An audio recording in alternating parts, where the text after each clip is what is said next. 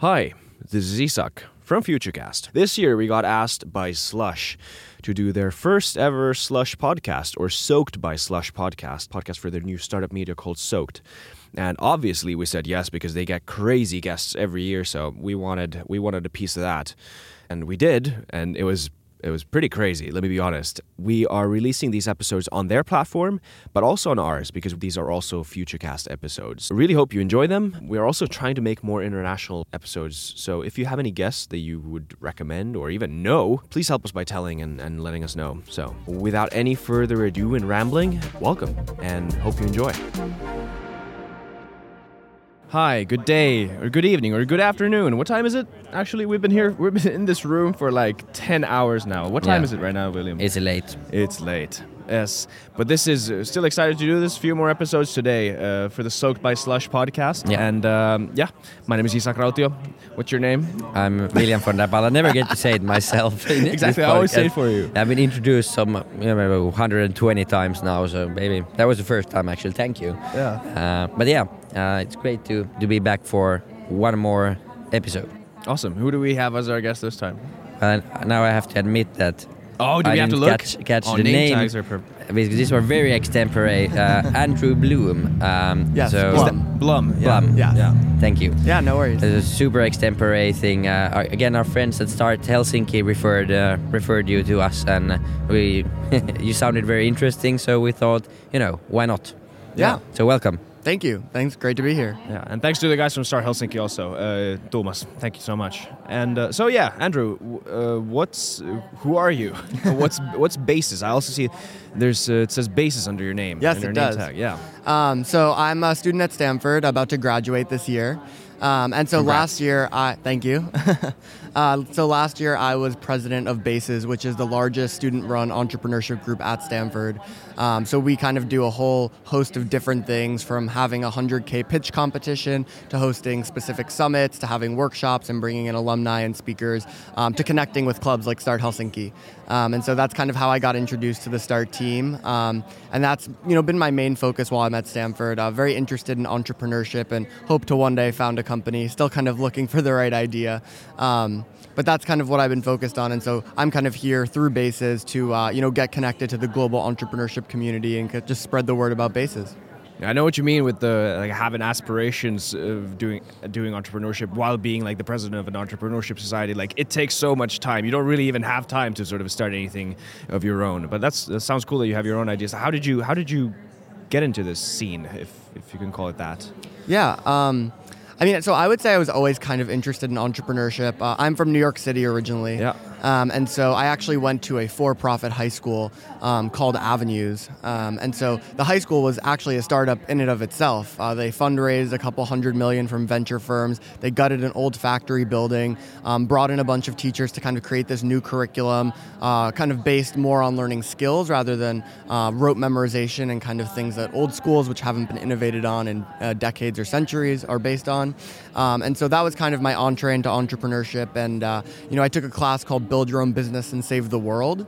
And we made socially conscious business plans. And it was really about hands on learning and about creating something.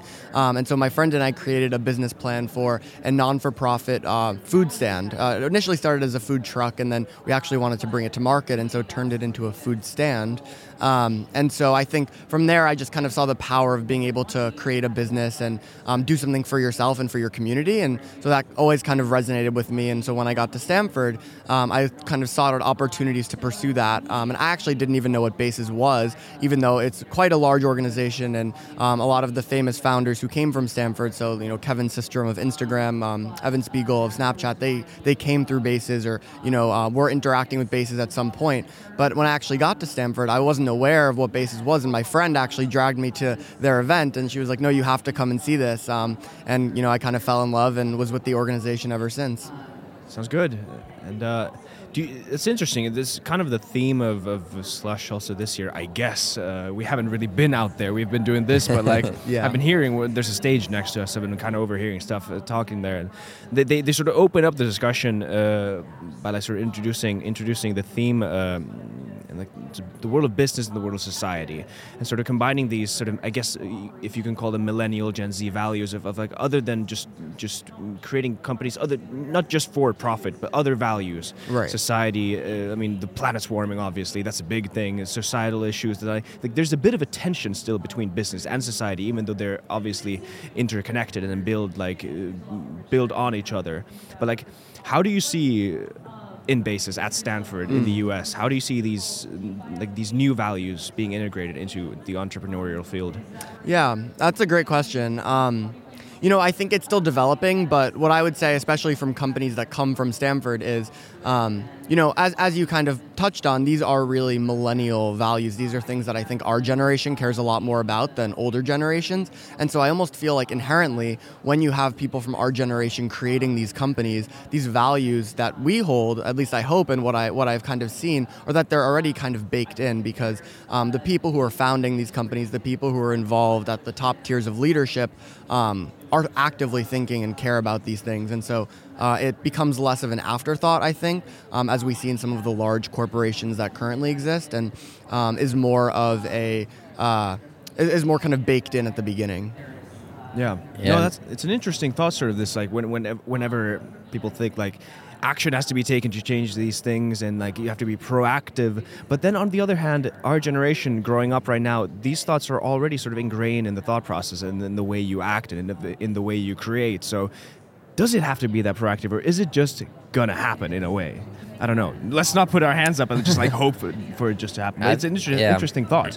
Yeah, and, and it's gonna be more and more okay to intertwine, you know, doing good business with doing good uh, it's going to be more and more acceptable and, and that's also the only way i think we're going to have the smartest people flow into actually solving the biggest problems because as long as there is you know um, all the incentives basically other than doing good all the, the all the other incentives are somewhere else then you can't really blame people for for doing other stuff than that Right. Um, no, I think I think at the end of the day, it's going to be the markets that decide. Yeah. You know whether socially good companies and companies that are good for the environment and things like that come to fruition. And you know we're seeing that shift in consumer attitudes and people wanting to you know purchase purchase products that are good for the environment. Um, I think one question that I kind of have, you know, there's kind of that the talk of uh, the R word or recession or some sort of potential you know economic downturn. Um, I think for our generation, we haven't really lived through an economic downturn um, as you know working adults, and so I guess one one question that I have um, is oh, you know generally these sustainable companies they also cost a bit more um, on the consumer side, and so what actually happens when there is that financial downturn? Um, even if it's small, you know, does that affect how our generation thinks and, and people spend about you know sustainable? I think it, it, it, it, can have a yeah for sure. It's, I think it's a good good thought, and I think it's something that can momentarily halt progress, but uh, it, it won't kill it mm. because the values won't won't change. But if it's tied with cash, then you just have to prioritize, of course, you know, your immediate problems, your family, or yourself, your health, you know, over the, the health of the planet, which is still you know, even though it's important, it's still it's it's so much more intangible in some way. Yeah, and, yeah. and like it's it's kind of a reality check for those values. Like, how deeply held are they actually, and mm. or are they just labels you put on uh, your your your thing just to give it a nicer look? Mm. Yeah, it's it's it's it's true. Yeah. yeah. I'm curious how I feel like in in uh, in Finland there's definitely more of a push towards sustainable companies, and you guys are a bit ahead of of the U.S. Um, I'm curious how you guys see that manifesting in in products and companies that are that are being created in Finland. I mean, it's it's it's almost becoming a prerequisite in a way. Mm. Like it's it's it's ingrained in the foundation of being being uh, not just an entrepreneur, but like building your company further. Like building, a, sort of. Um, I mean, you are an entrepreneur. Mm. Should you, what's your insight on this? I'm just an outside looker, onlooker. Well, yeah, I think it's it's it's a prerequisite. We at least you know in, in all the stuff you do nowadays you, you have to at least think about it and it's it, you can't it used to be enough to just you know do something and then try to compensate for it or just add a sticker that hey we we offset our emissions or we we donate some of our proceedings to, to charity or whatever. Nowadays that won't fly anymore because you, it's so much easier to buy global options as well. So i think you just need to ingrain this thinking in your business model. You need to be fundamentally you know solving the problem through your business model or then just don't bother um, but like kind of half-assed and, doing or, or tackling a problem. It, I think it's so transparent, and, and consumers are very, very, very educated, and will vote with their with their feet and money. So I think you just it's you can't really afford as a new company at least not to think about it and, and the big companies i think they need to watch out and really somehow try to change their core in the coming years to be able to survive Yeah. But the dark side of uh, sort of Finnish industry is is and, and like Finland has this picture of, of, of being a very environmentally friendly and stuff. But like if you look at how Finland, the sort of forestry industry, which is which is a big part of the Finnish economy, at least historically. Like my grandfather was was in the in the in the forestry industry, and then like sort of made a good living for his family doing that. Like completely honorable job. But uh, but uh, but then if you look at the practices and the sort of the sort of political lobbying inside of inside of that field, it's it's it, and then not only that, but like uh, waterways in Finland, like how how sort of. Uh, fish species uh, has been they have been declining. We've, we've done a podcast about that too. Like there's many many sort of dark sides to this sort of image of Finland being the this sort of sustainable uh, utopia. Yeah. it's definitely not. Yeah. but but I mean, it's it's good to be aware of these things. Yeah. yeah. What about the U.S.? Oh. Or Um, yeah, I mean, yeah, I definitely think the U.S. has some some catching up to do. I mean, uh, you know, while Finland might not be perfect, I think um, consumers are, are a bit more uh, more educated. And I even heard in one of the talks um, how there's um, this new. Uh, I don't even know if it's public yet, but maybe there was a beta of a company, maybe a Finnish company, where you can um, like offset your own CO two. yeah. Um, and so Antero Vartia, yeah, yeah, Yeah. He was also a guest He was on our also on the podcast, yeah. Oh, Yeah. there you go. Um, uh, so I think that's a great idea. Um, I question though how ready some like a U the U.S. market would be for a product like that, um, and so I think it's so cool that you know it's things like that are becoming so mainstream in Finland um, because I do think that you guys are quite ahead of the curve, um, and you know even if you look at you know, I don't want to get too political, but if you look at the presidential election and things like of that nature, right? Um, while the world is generally trending toward in a positive manner in terms of you know even like civil liberties and, and the environment, um, we have seen some major steps back, and so um, I think you know the trend is still positive, um, but it's maybe not as positive in every place as we'd like to see it. I know exactly what you mean. Like if you take uh, like in long enough of a timeline, and we've been talking about this a lot. Like the trend is absolutely positive. Like there's a book I recommend it to you too if you haven't read it. Uh, Factfulness by Hans Rosling is a Swedish statistician who completely like he he demonstrates. He has this uh, excellent thought experiment where he asks these fundamental questions about about uh, poverty in the world, about famine in the world, about about uh, equality uh, equality around the world, and world-leading experts from the UN, from the World Health Organization, from universities, uh, from from companies around the world, they they uh, they get the answers uh, wrong more often than. This is Hans Rosling's ex- example. Chimpanzees doing like random guesses. Mm. Yeah, I think I actually saw him present maybe at Slush last year, Could be. I, Yeah. I, may, I don't. or I saw someone present something similar Yes, to that. I, Yeah, that's it's it's probably very something common. similar. Yeah, very Yeah. common example. Yeah, yeah. But like, i- i- and and and people need to be aware that the world is going in a better direction on the long term. But you're right. There's something happening now, isn't there? Like, it, it, there's this feeling that we are kind of in this in this. Uh, there's, there's a tension. There's a tension going on with these sort of revolutionizing uh, sort of ideas, maybe the millennial ideals, ideal values, and and some some. But some there's some pushback. Yeah, no, for sure. I mean, I think um, yeah, it really depends. I think where you are in the world, and um, you know, while technology has brought enormous wealth um, and kind of progress to some communities, it has taken away from others, um, and so there's kind of this this balancing act of how do we um, how do we kind of enhance capitalism to work for everyone um, while simultaneously still having a somewhat free market where you know the best ideas and entrepreneurs can kind of succeed and grow really fast businesses um, without kind of being burdened by overregulation and i think we're still trying to figure out what the right balance there is Absolutely, yes, definitely. What do you What do you see? Uh, just curious because we're at Slush right now, and you're the head of, uh, of, of an American Entrepreneurship Society. But what does it stand for, Bases? Is it Uh, so it stands for the Business Association of Stanford Entrepreneurial Students. Okay. okay, Yeah. Yeah. Bases is better. I, I wouldn't remember. Yeah. exactly. No, the, the name is quite long, and actually, um, Yeah. it was initially the um, organization of Stanford uh, engineering students. Okay. Um, so BASES is actually the oldest entrepreneurship organization at Stanford. It was founded in the late 90s. Um, and so it's just kind of managed to progress. And uh, these days, there, there are tons. You know, Stanford, as you can imagine, is littered with entrepreneurship organizations and um, you know student-run venture firms and things of that nature. Um, but Bases really was the, the that first inception of um, you know entrepreneurship on Stanford's campus when Silicon Valley was just kind of growing up.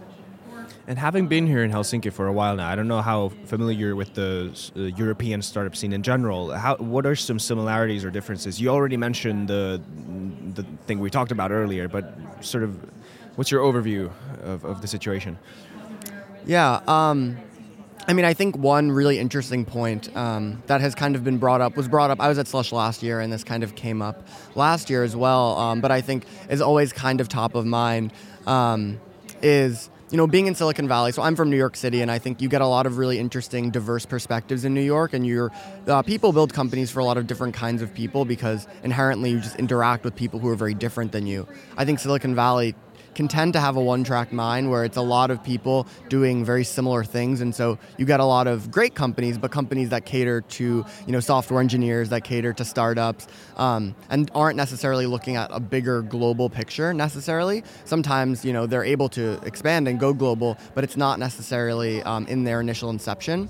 And I think one of the benefits of starting a company in Europe is, um, you know, in order to grow, you know, the, the Finnish market or the French market, you know, are only so big, and so you have to kind of breach these um, these country barriers to expand your company into into a much into a much bigger operation. Um, and so you kind of have to have that in mind from the beginning. Um, and so I think European companies are better positioned to do that, um, whereas a lot of American companies just don't even think about it because their first thought is how do we become a national player? Um, and you can you can become a national player for so long without even considering any anyone else in any other country. Yeah, absolutely. And what's kind of the, if you look at Stanford, you mentioned there's a lot of organizations around entrepreneurship. Is it very common to start your own company during your time at Stanford or directly after? I would say a lot of people would like to start a company at Stanford, um, but it's hard to know. You know, there are definitely uh, a handful of people pursuing a company um, kind of full speed ahead, and, and that's really what they want to do. And some of them take venture funding for it while they're at school. Um, but I would say, in general, um, you know, because it's kind of the thing to do, a lot of people just kind of muse about starting a company um, because everybody wants to start a company. And so um, there does tend to be a lot of noise, and I think that's true of Stanford, and I think that's true of Silicon Valley. Um, but that being said, when you compare it to other, um, at least other US schools, for example, you do tend to have a lot more people actually starting serious companies as well. Um, but I would say, you know, when you look at the most successful entrepreneurs, they do tend to be a bit older. And um, I think, you know, general uh, studies have shown that they're maybe in their like mid 30s or so are the most successful entrepreneurs. Um, and so I think, you know, as as excited as Stanford students are to start something, there is um, there are a large portion of people who kind of take a step back, and and that's what I'm thinking of doing is kind of taking that step back, joining a startup, and kind of. Um, getting that sense of direction, you know, in, in another company, um, getting that mentorship from industry, and then going off and starting your own thing. Yeah, we talked with uh, the CEO of Masterclass yesterday, David Rogier, and he and he same thing. Like he got jobs to learn different sort of different fields and different ventures, and and then at some point he just realized, nope, this is not for me. And then then he started his company. I don't know what age he was, but later later in life, Yeah, he did just- some venture capital as well, and then just one year and, and said he's gonna quit, and then his boss gave him 400k and and told That's him to lot. come up Yeah. with something. Wow.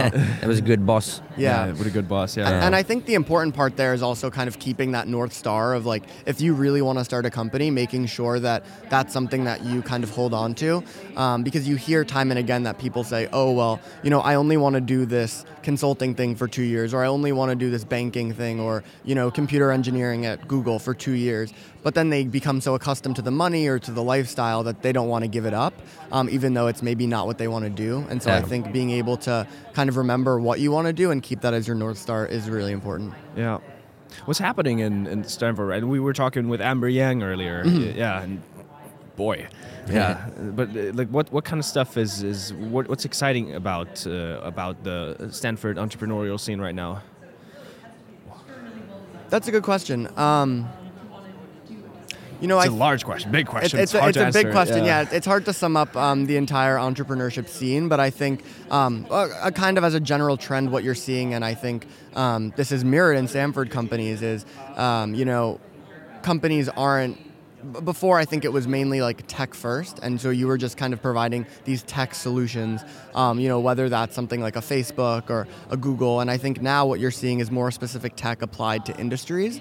Um, and so whether that's you know like shipping and freight forwarding or um, you know other other industries, I think you're, you're seeing a lot more thoughtfulness around how you can apply technology to, to older industries and maybe industries that have um, a larger moat or maybe more market share and a few big players and how those can be disrupted. Um, and so I think that's really interesting. And um, you know whether it's Stanford students or whether it's Stanford professors, I believe like Beyond Meat was founded at Stanford as well. Yeah. Um, you know there there is this kind of um, there's this kind of focus on, on different sectors, and so we're kind of seeing how tech can really be applied um, in highly specialized ways, which I think will be really interesting to, to see for the future. You know, um, what that creates in terms of things like agriculture and um, you know consumer and fashion and things of that nature. Yeah, no, it's really nice to see, and we were talking about this earlier. And I think, I think, uh, do you agree that that it's it's it is private companies, and it, it is uh, they're going to be a huge part of the of, of solving the problems of the future, and and and because because I mean.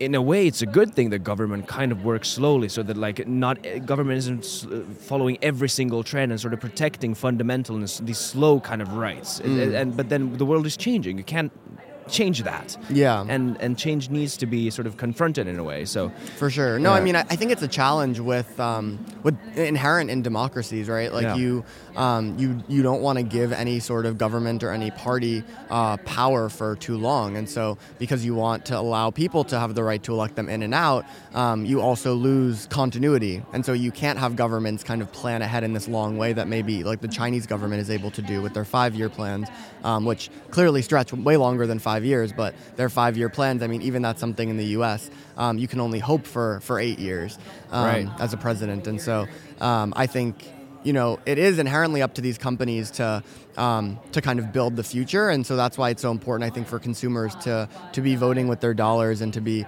um, to be like you know purchasing things that they that they feel align with their values, because at the end of the day, uh, you know whether you like it or not, it will be companies I think that are going to be um, building you know the future of of the country, the future of different economies, um, and it's going to be harder for governments to catch up. I mean, even now we're we're kind of seeing governments catch up in terms of regulation and things like that, but um, it's slow. It's very slow. it is definitely like it's, it's not the most efficient political system, and it's I, I don't think it's even trying to be. It's just the best reflection of what the people are thinking, and the, it's messy with, with the, amongst the people. Uh, it, it always has been. Like people don't want the same things always, and it's just.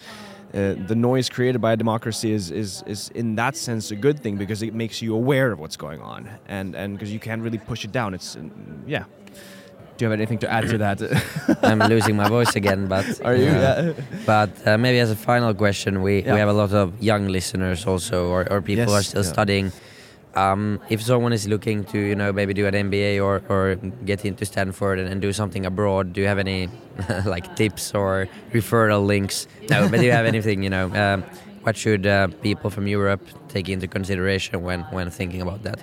Yeah. Um, I mean, I can't really speak to getting in, but what I can speak to is, um, you know, something to keep in mind and especially to hold on to once you're there. I think um, I was actually just talking to Amber about this earlier, where um, so I actually live in San Francisco now, um, so I commute from San Francisco to Stanford, um, and I just missed being from New York City. I missed being in a really vibrant environment where I had um, a lot of different people around me working on different things because it's very easy when you're in kind of one place and everyone's kind of working to be the best to kind of coalesce into one thing, whether that's computer science or engineering at Stanford.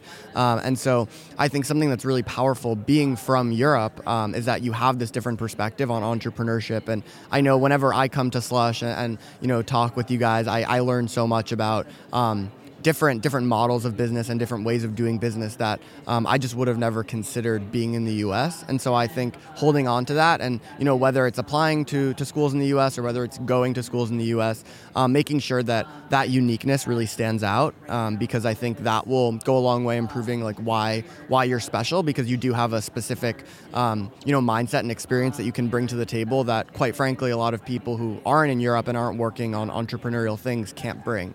And so I think just you know focusing on that and highlighting that will definitely uh, you know propel you a lot further. Thanks. And thank you. And likewise, also, it's very refreshing to talk with like American young students who are Yeah. in the entrepreneurship business because you get perspectives you don't hear as much here. So it's it's Yeah. very nice, like mutual. Yeah, Yeah. very Yeah. interesting. Thanks for joining. Great, thanks for having me. Thank and you so also much. Thank you YouTube and remember to rate, comment and and subscribe. No, last time I said rate. You can't rate on YouTube. That was I made the same mistake. Can't like, rate? comment. No, you can't rate on YouTube. That's such a boomer thing to say. yeah, Yeah, like, comment, and thanks for watching. Yeah, thank you. Bye bye. right, bye.